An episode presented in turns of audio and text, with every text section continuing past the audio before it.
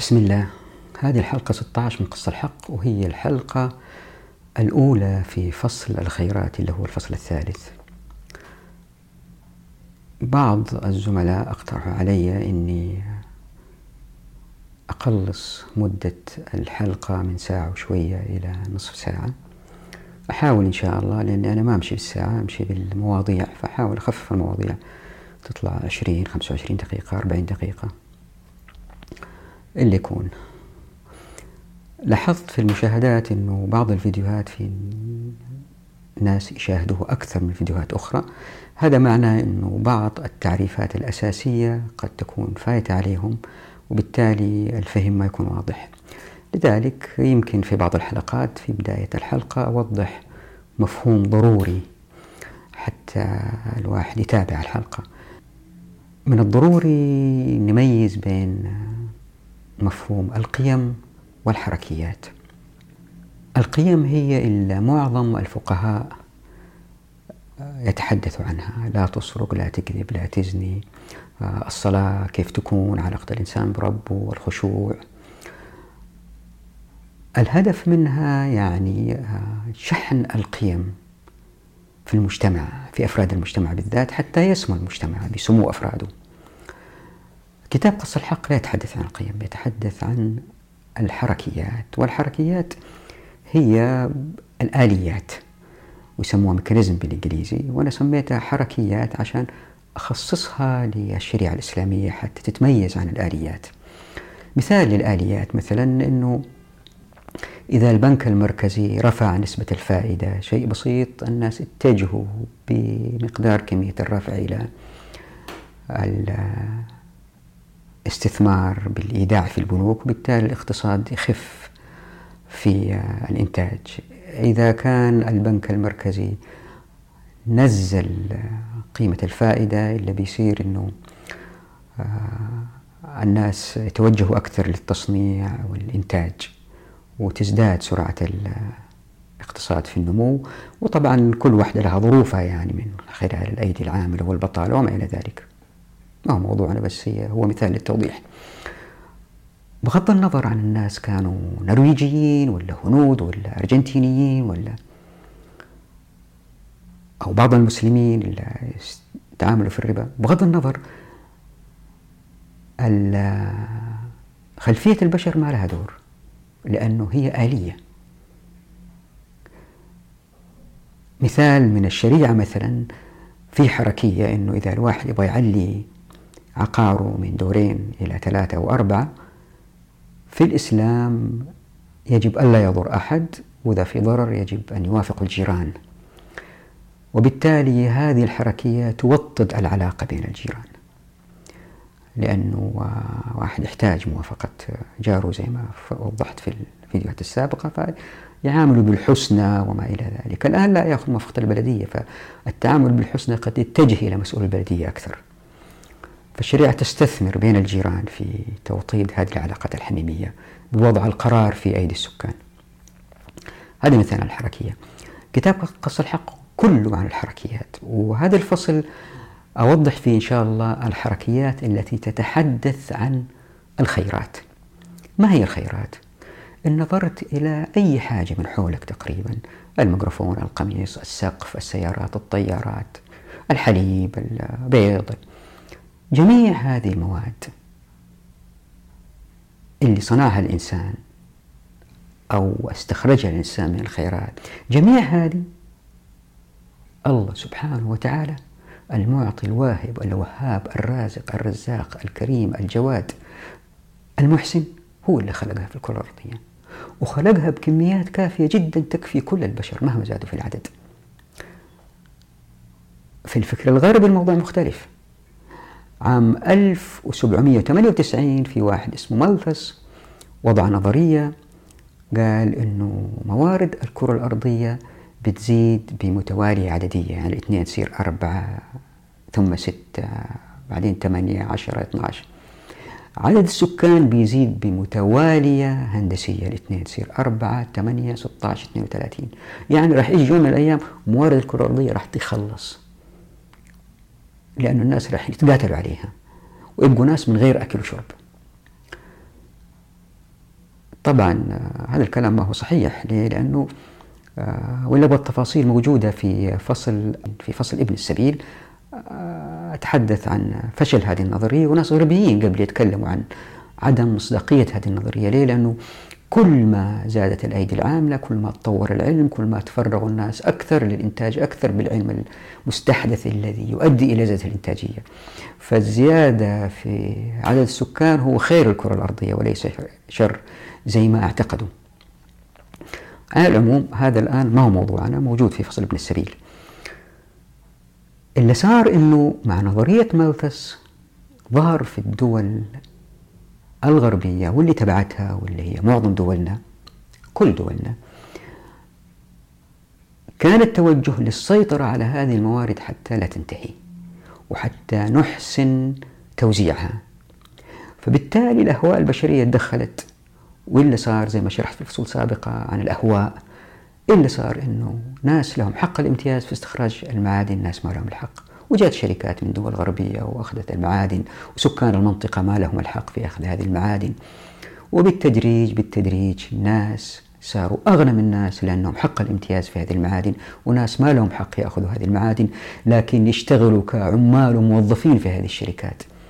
مع الطبقية اللي صار زادت الاستهلاكية لهذا هذا الرجل الثري اللي عنده امتيازات ما يبغى يسكن في بيت صغير يبغى يسكن في قصر والقصر هذا عشان تبنيه. تحتاج ألف شخص يشتغلوا. هذول يستهلكوا الكثير من الموارد حتى يبنوا هذا القصر الكبير. يعني بدال ما الشخص يكون له أربع خمسة شبابيك في البيت هذا الشخص عنده 100 شباك في البيت. وهذا استهلاك واستنزاف لموارد الكرة الأرضية. فاللي صار أنه هم بحسن نية يبغوا يسيطروا على الموارد حتى لا استخدامها أدوا إلى إنتاج طبقية أدت إلى زيادة الاستهلاكية. فكر في يخت مثلا يعني يأخذ كم ساعة حتى يصنعوا. آه الأحذية الشنط هذا لا يعني أنه أنا ضد أنه النساء يتمتعوا بشنط حلوة وممتازة لا إذا طبقنا الشريعة راح تصير في شنط أجمل وبنوعيات أعلى. المستعجل يقرأ فصل الشركة وابن السبيل. سيأتي التفصيل إن شاء الله. فإذا نظرت إلى جميع هذه الموارد من حولك ولأن من صنع الله سبحانه وتعالى والعالم الغربي بدأ يقيدها وإحنا سرنا على نفس المسار إلا صار الآتي. أنه طريقة توزيع الموارد في المجتمعات أثرت في سلوكيات الأفراد. آه، من حيث تزلف نفاق جدارة. كيف؟ المجتمعات اللي هي ثرية في مواردها وهي الموارد كلها في يد الدولة وبعدين الدولة توزعها المسؤولين في الدولة يوزعوها. يعني الأموال هنا وبعدين تنزل على الناس على الشعب. الشعب لأنه ما عنده الصلاحية أنه يأخذ هذه الموارد. كيف كيف يبغى يعيش؟ عشان يفتح محل يحتاج موافقة عشان يأخذ معدن يحتاج تصريح عشان. فالناس مقيدين ما يقدروا يتحركوا إلا بموافقة الدولة.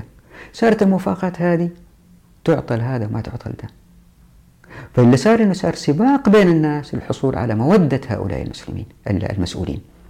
وبالتالي صارت التركيبة الذهنية للمجتمع إنه حب خشوم شرهات. فالعطاء أو الأخذ للإنسان يكون بمقدار مو دائما في معظم الأحيان بمقدار وسطه وتقربه. سرير في مستشفى بعثة كل شيء تقريبا. بينما الدول اللي هي فقيرة في الموارد والشعب يشتغل زي اليابان مثلا ما في حب خشوم الخير يأتي من العمل. فبالتالي تولد تولدت عند هذه الشعوب ثقافة الجدارة في أداء العمل. وهذا موضوع مهم جدا في في العبودية. ليه؟ تتذكروا في حلقة ماضية تحدثت عن أنه الشريعة كل أحكامها تؤدي إلى توحيد الله سبحانه وتعالى وحب الله سبحانه وتعالى والعبودية حتى تكون لله سبحانه وتعالى والحب يكون لله سبحانه وتعالى. يجب أن يكون الإنسان توكله تقريبا في كل شيء على الله سبحانه وتعالى.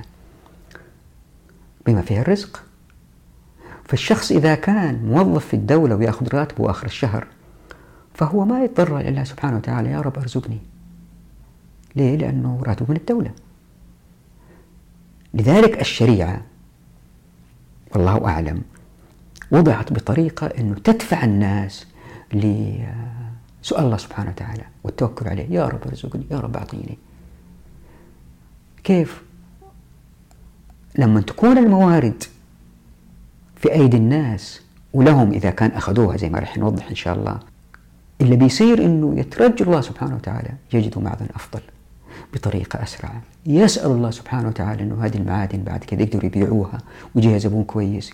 واللي يشتري هذه المعادن يسأل الله سبحانه وتعالى وترجى الله سبحانه وتعالى أنه يبيعها لواحد ثاني وذاك يأخذها ويسأل الله أنه يتوفق في تصنيعها فكل شيء مبني من استخراج الخيرات إلى توصيله للمستهلك. رجاء لله سبحانه وتعالى لأنه مبني على المخاطرة. مبني على الجدارة في العمل مبني على التفكير على الإبداع. حياتنا الآن في معظم الدول العربية حتى إذا ما فيها موارد مبنية حتى والموارد قليلة جدا والدولة ما أخذاها.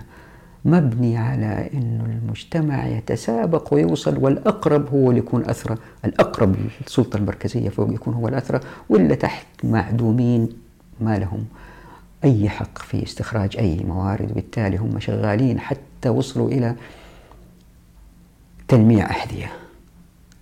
عندنا وظائف اسمها تلميع أحذية.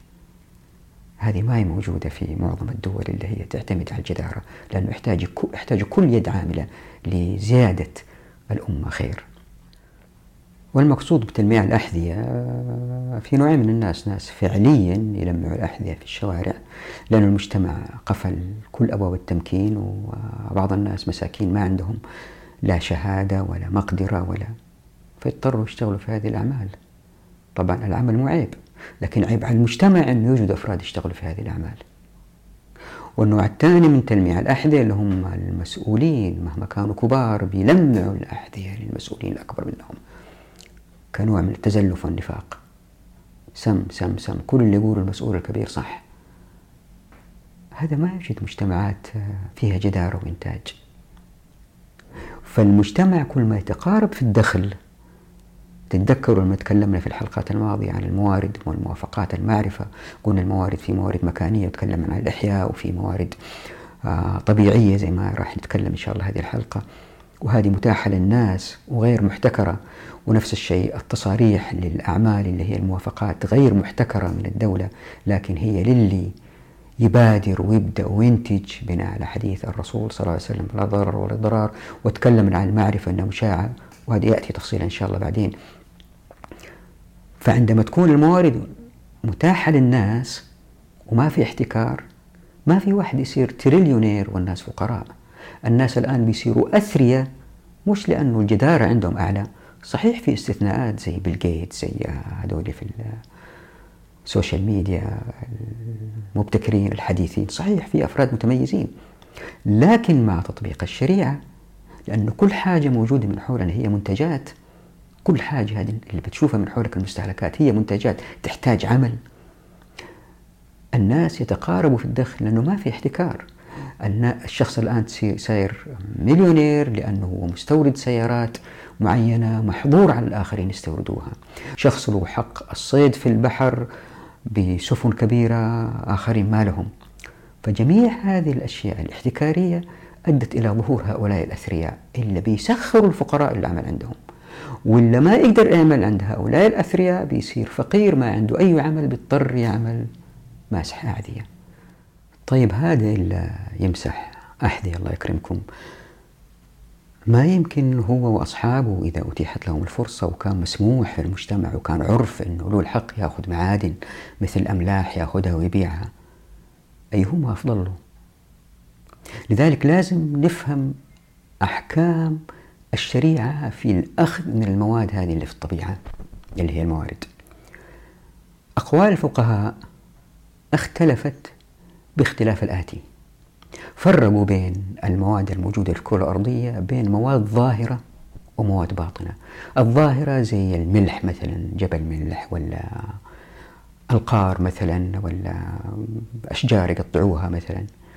والمواد الباطنة اللي هي النحاس الذهب أحيانا. والمواد هذه اللي هي باطنة قسموها نوعين. أنواع جامدة زي النحاس أنواع مائعة سائلة زي النفط. هذا تقسيم. في تقسيم آخر اللي هو الأراضي اللي فيها المعادن. قسموها ثلاث أنواع مملوكة أو لبيت المال أو مباحة. قد يظهر في أرض واحد آه، يملكها مثلا أحياء كمزرعة يظهر يورانيوم على عمق معين. هل هو يملك هذا؟ وله حق منع الآخرين أم هي لمصلحة المسلمين؟ طيب الأرض إذا كانت مباحة إيش حكم المعادن فيها؟ لاحظوا أنه مباح لأي واحد يأخذ منها زي الإحياء. وهذا يختلف عن ملك بيت مال المسلمين. الآن في أيامنا الحالية ما في أرض مباحة. كل شيء ملك للدولة اللي هو بيت مال المسلمين اللي هي وزارة المالية. في الشريعة في تفريق واضح. زي ما تكلمنا تتذكروا في حلقة ماضية لما تكلمنا عن مبادئ الملكية وأن هي آه، الحاجة وحق التصرف. وسيأتي إن شاء الله تفصيل هذه المسألة أكثر في الفصل القادم عن الأراضي لأنه موضوع مهم جدا جدا جدا هذا. ليه؟ لأنه لو كان لبيت المال ملك كل الأراضي هي تقدر تمنع المعادن الموجودة في هذه الأراضي عن الناس كلها تكون للدولة بعدين المسؤولين يتصرفوا فيها اللي في الدولة يوزعوها على كيفهم هي المفروض للمصلحة العامة لكن في الغالب اللي بيصير تدخل الأهواء وتتوزع بطريقة معينة لكن في أفضل الأحوال إذا كانوا الحكام صالحين وشفافين ووزعوها بحكمة أيضا زي ما فصلنا في فصل القذف بالغيب أنه بالتأكيد سيخطئوا في التوزيع.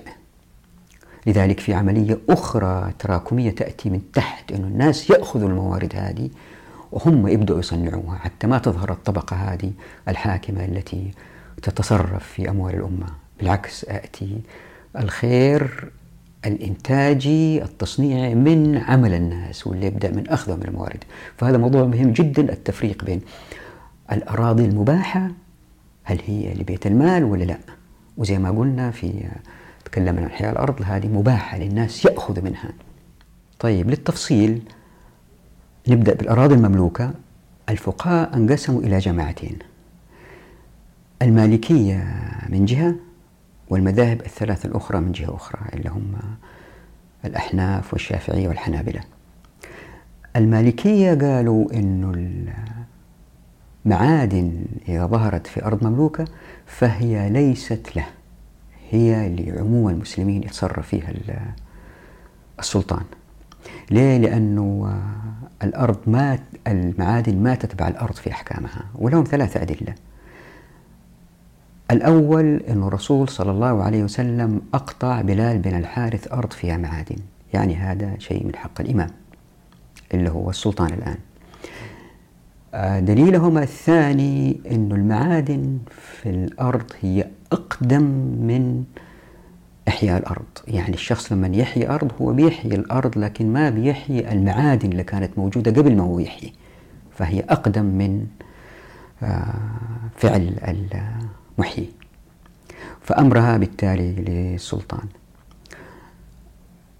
دليلهم الثالث أن المعادن يحتاجوها كل الناس. وبالتالي إذا لجماعة الحق في أخذها قد تقع في أيدي شرار الناس ويمكن يسيء استخدامها. لذلك أمرها يجب أن يترك للسلطان برغم أنه في رواية عن الإمام مالك أنه المعادن تتبع في أحكامها الأرض اللي هي فيها لكن فقهاء المذهب المالكي ذهبوا إلى أنه هي ليست ملك لمالك الأرض. طبعا كل فريق عنده أدلته. وهنا لي رجاء أن الإخوة إذا كانوا من المذهب المالكي ما يزعلوا. يعني لما تكلمنا عن إحياء الأرض قلنا الأحناف كانوا في جهة وثلاثة مذاهب أخرى في جهة أخرى.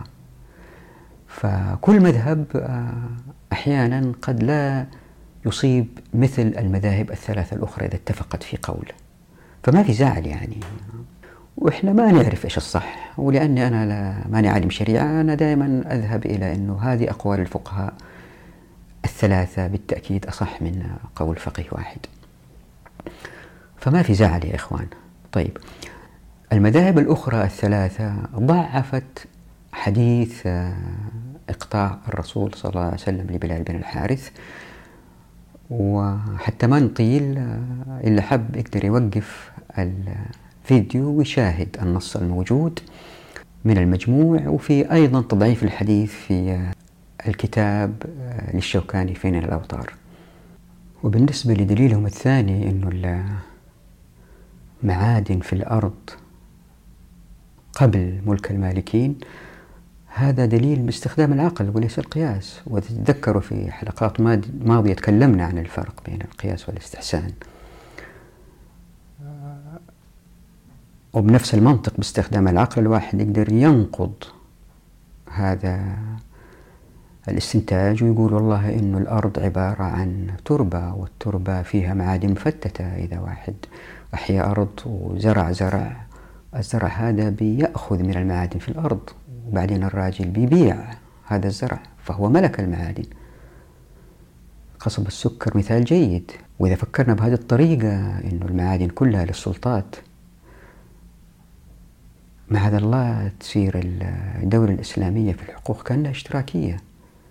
النظام الاشتراكي الدولة تملك المعادن والناس موظفين لدى الدولة.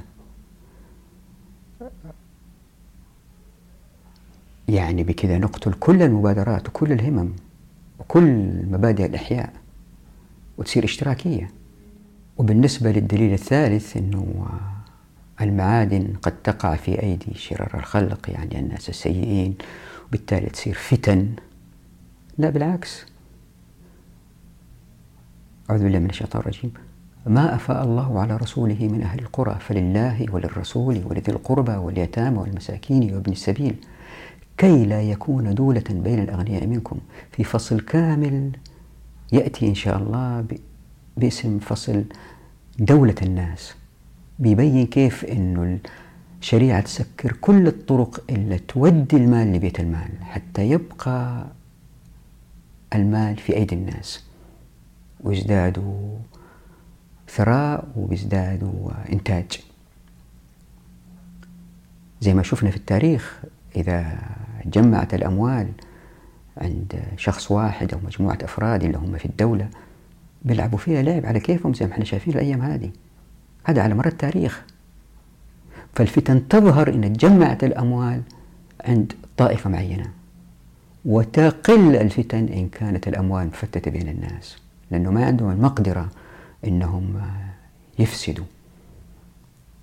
وزي ما راح نشوف إن شاء الله بإذن الله المجتمع يسمو بأفراده عندما تكون أبواب التمكين مفتوحة لهم زي ما صار أيام عمر بن عبد العزيز بن عبد العزيز رضي الله عنه. ما كان في فقير ما كان في شرير تحسنت أحوال الناس أخلاقيا لأن الناس بدأوا يثروا. المذاهب الثلاثة الأخرى اللي خالفوا المالكية انقسموا إلى مجموعتين. المجموعة الأولى هم الأحناف والظاهرية وبعض الشافعية وسحنون من المالكية في رواية عن الإمام مالك في كتاب ابن المواز. أنه المعادن إن ظهرت في أرض فهي ملك لمالك الأرض ليه؟ لأنه المعدن هو جزء من الأرض وإن كان هو أفخر كذهب من مثلا المعادن الأخرى اللي هي سيكون ولا حديد الآن إن فكرنا في هذا المفتاح هذا مفتاح مهم وحركية مهمة الشريعة أعطتها للناس برغم أنه هذه وجهة نظر رح نشوف بعدين كيف أنه تتجمع وجهات النظر هذه أو الأقوال هذه وكلها تصب في تحريك الناس. اللي بيصير أنه مثلا إذا واحد أحيا أرض كمزرعة وبعدين اكتشف أنه فيها مثلا نحاس أو ألمنيوم هي ملك له. يحاول يستخرجها بكميات. كبيرة إذا كان السعر مرتفع. ولما اكتشفوا الناس هذا المعدن الناس يحيوا الأراضي الثانية اللي جنبه. كمناجم واستخرجوا هذا المعدن. لأنه الألمنيوم يكون في كميات كبيرة في مناطق كبيرة. 2 كيلو في 2 كيلو 10 كيلو في 10 كيلو. فالله سبحانه وتعالى أودع المعادن في مناطق كبيرة. فاللي بيصير إنه الناس يتنافسوا في استخراج هذه المعادن. ألين سعرها يوصل لأدنى سعر في السوق. عندها يعزف الناس عن استخراج المعادن. هذه يذهبوا إلى معادن أخرى أو إلى وظائف أخرى. فاللي بيصير أنه بكثرة هذه المعادن ويجوا ناس يشتروها يحاولوا تصنيعها في أشياء ما تكون خطرت على بال الناس آه، حتى يكسبوا. يعني مثلا بيستخدموا الألمنيوم الناس كشبابيك. يجي واحد يستخدمها في طريقة ثانية غير غير الشبابيك حتى يكسب أكثر وبالتالي تستهلك أكثر وتنتج بكميات أكثر. لكن نتذكر حاجة واحدة هذه إن شاء الله أوضحها آه ما يصير في تلوث بيئي لأن الناس بيستهلكوا على قدر ما آه يحتاجوا وليس أكثر. لأنه ما في أثرياء. فاحشين يبنوا قصور كبيرة تستهلك مواد كثيرة. كل واحد بيشتري على قد اللي يكفيه لأنه هو بيشتغل عشان يجيب هذه الأموال وبيشتغل بالقدر اللي يحتاج. فبالتالي المجتمع استهلك بالقدر اللي يحتاج. هنا في ميزان مهم ضروري راح يجي في فصل الشركة بين كم الناس يقدروا ينتجوا وكم يقدروا يستهلكوا. وما نصل إلى هذا الميزان بإتقان إلا بتطبيق الشريعة. ما في طريقة أخرى أبدا. راح نشوف إن شاء الله بإذن الله فصل الشركة وفصل ابن السبيل. على العموم فاللي بيصير إنه بهذا المفتاح اللي يملك الناس المعادن اللي في اراضيهم الناس يزدادوا انتاج بالتالي أنت في الفقر. وما تظهر الفتن إلا كانوا يتوقعوها إنه المذهب المالكي إذا وضعت الأموال في أيدي السلطان. المجموعة الثانية هم الحنابلة في الأظهر وبعض الشافعية وفرقوا بين المعادن الجامدة والمعادن المائعة. بالنسبة للمعادن المائعة أو السائلة عندهم روايتين. رواية تقول أنه المعادن الجارية لا تملك بملك الأرض اللي فيها هي ملك للي استخرجها لكن ما يجوز لواحد غير مالك الأرض يدخل الأرض عشان يستخرج هذه المعادن. الرواية الثانية أنه لا المعادن المائعة في الأرض المملوكة ملك لصاحب الأرض. يعني في كلا الحالتين اللي بيملك المعادن الجارية هذه هو الشخص اللي بيستخرجها وهذا مفتاح مهم للتمكين للناس. نفس فقهاء المجموعة الثانية وافقوا فقهاء المجموعة الأولى في المعادن اللي تظهر في أرض مملوكة سواء كانت ظاهرة أو باطنة هي ملك لصاحب الأرض. لكن بعض فقهاء الشافعية ميزوا بين المعادن الظاهرة والباطنة. قالوا المعادن الباطنة هي ملك لصاحب الأرض لكن المعادن الظاهرة لا. هنا في وجهة نظر إلى أنه قد يذهب شخص ويجد معدن ظاهر في جبل ملح ولا اللي يكون ويحوط هذا المعدن الظاهر بزراعة ويحيي الأرض كمزرعة كبيرة. وبعدين يقول والله إنه آه، مع بعض شركاء طبعا يشتغلوا مع بعض يقولوا والله إنه هذه المعادن لنا.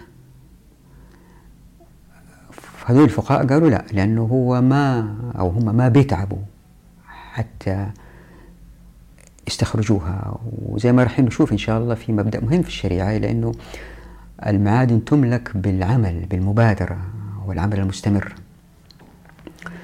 لكن كل هذا الشرح اللي راح لمعادن في أرض مملوكة وإذا طبقنا الشريعة زي ما تكلمنا في إحياء الأرض أنه معظم الأراضي الموجودة في الكرة الأرضية ما هي مملوكة ليه؟ لأنه ما في تريليونير يقدر يشغل آلاف الناس ويجلدهم ويحيي أرض كبيرة أو يأخذ إقطاع من الرئيس أو الملك ويقول هذه لي أنا ويشغل الناس فيها وهذول الناس ما عندهم إلا عقارات صغيرة وبالتالي الكرة الأرضية تتحول إلى مزارع كبيرة لهم. لا هذا الكلام ما هو موجود في الشريعة. اللي بيصير إنه لو طبقنا الشريعة الأراضي العامرة والمملوكة مهما زاد تعداد السكان أقل بكثير من الموجود في الكرة الأرضية، أنت لما تسافر بالطيارة بس انظر كذا وتشوف الأراضي تحتك. أما غابات غابات أو جبال جبال أو صحاري صحاري يعني. ما هي كلها عامرة. الآن برغم اختلاف الفقهاء الملاحظ أنه ما حد قال من الفقهاء أنه هذه المعادن للدولة. هم اختلفوا هي للمالك ولا لا.